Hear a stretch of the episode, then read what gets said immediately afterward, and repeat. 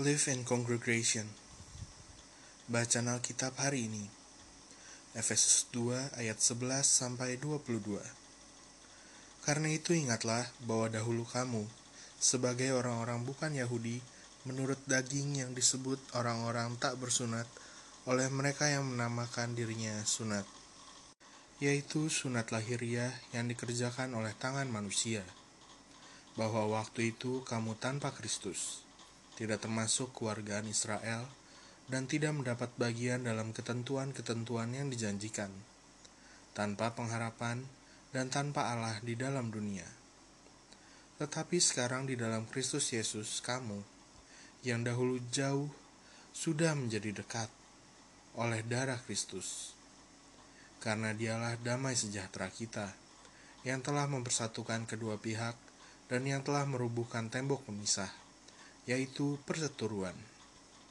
Sebab dengan matinya sebagai manusia, ia telah membatalkan hukum Taurat dengan segala perintah dan ketentuannya, untuk menciptakan keduanya menjadi satu manusia baru di dalam dirinya, dan dengan itu mengadakan damai sejahtera dan untuk memperdamaikan keduanya di dalam satu tubuh dengan Allah oleh salib, dengan melenyapkan perseteruan pada salib itu.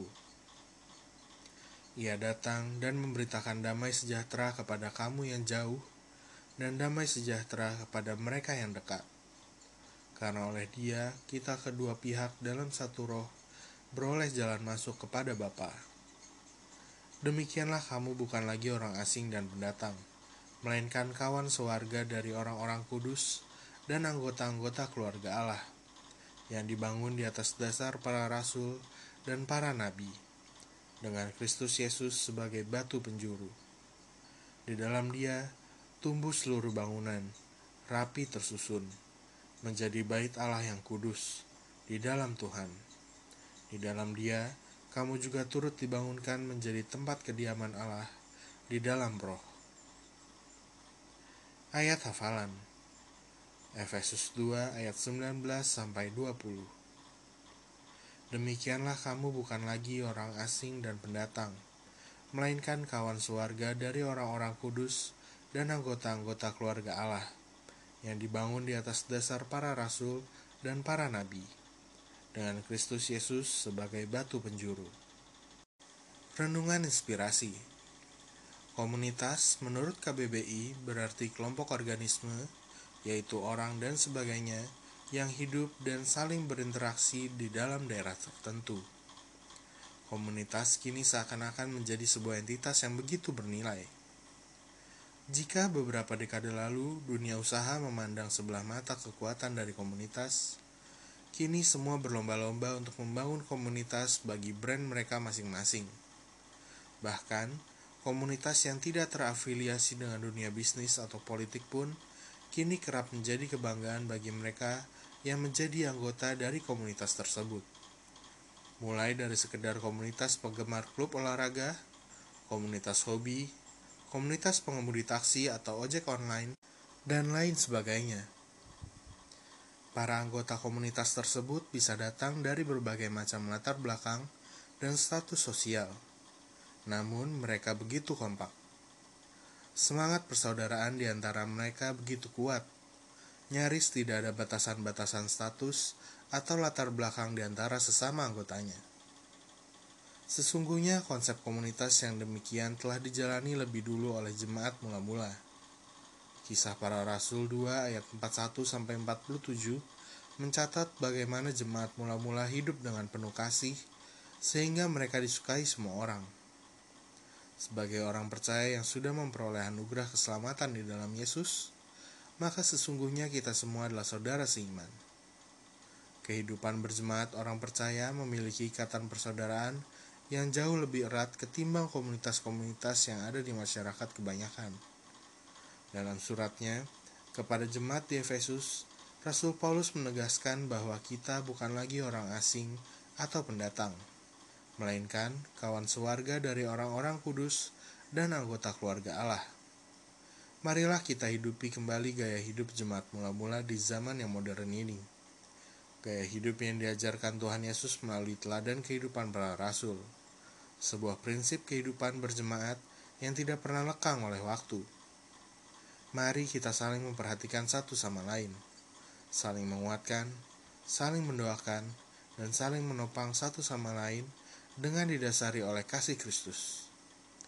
Ibarat sebatang kayu api yang menyala, bara apinya tidak akan dapat memberikan dampak yang besar dan tidak dapat bertahan jika dia tetap hanya sebatang kayu saja.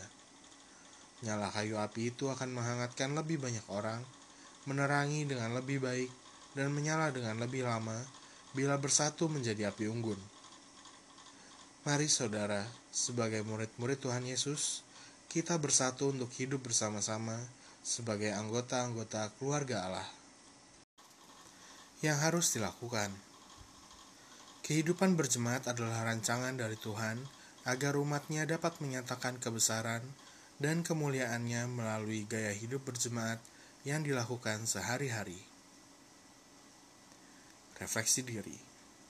Pertama, apakah Anda sudah memiliki komunitas rohani yang mendukung kehidupan Anda untuk menjadi semakin serupa dengan Kristus? Gua ulangi, apakah Anda sudah memiliki komunitas rohani yang mendukung kehidupan Anda untuk menjadi semakin serupa dengan Kristus?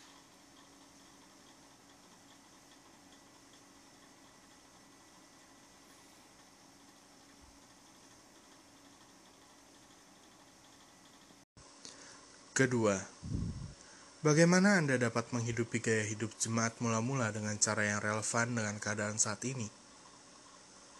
Gua ulangi, bagaimana Anda dapat menghidupi gaya hidup jemaat mula-mula dengan cara yang relevan dengan keadaan saat ini?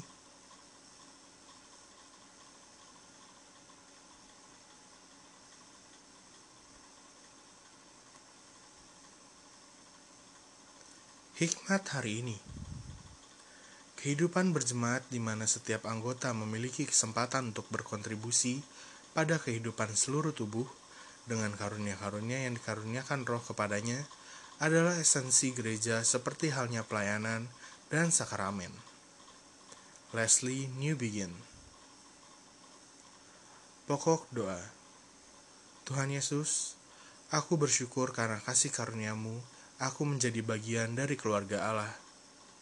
Ajar aku untuk dapat hidup bersama-sama saudara-saudara seimanku sebagai suatu jemaat di mana kami bisa saling memperhatikan dan menguatkan. Mampukan aku untuk dapat menjadi bagian dari tubuh Kristus yang berperan dengan baik. Dalam nama Tuhan Yesus, amin.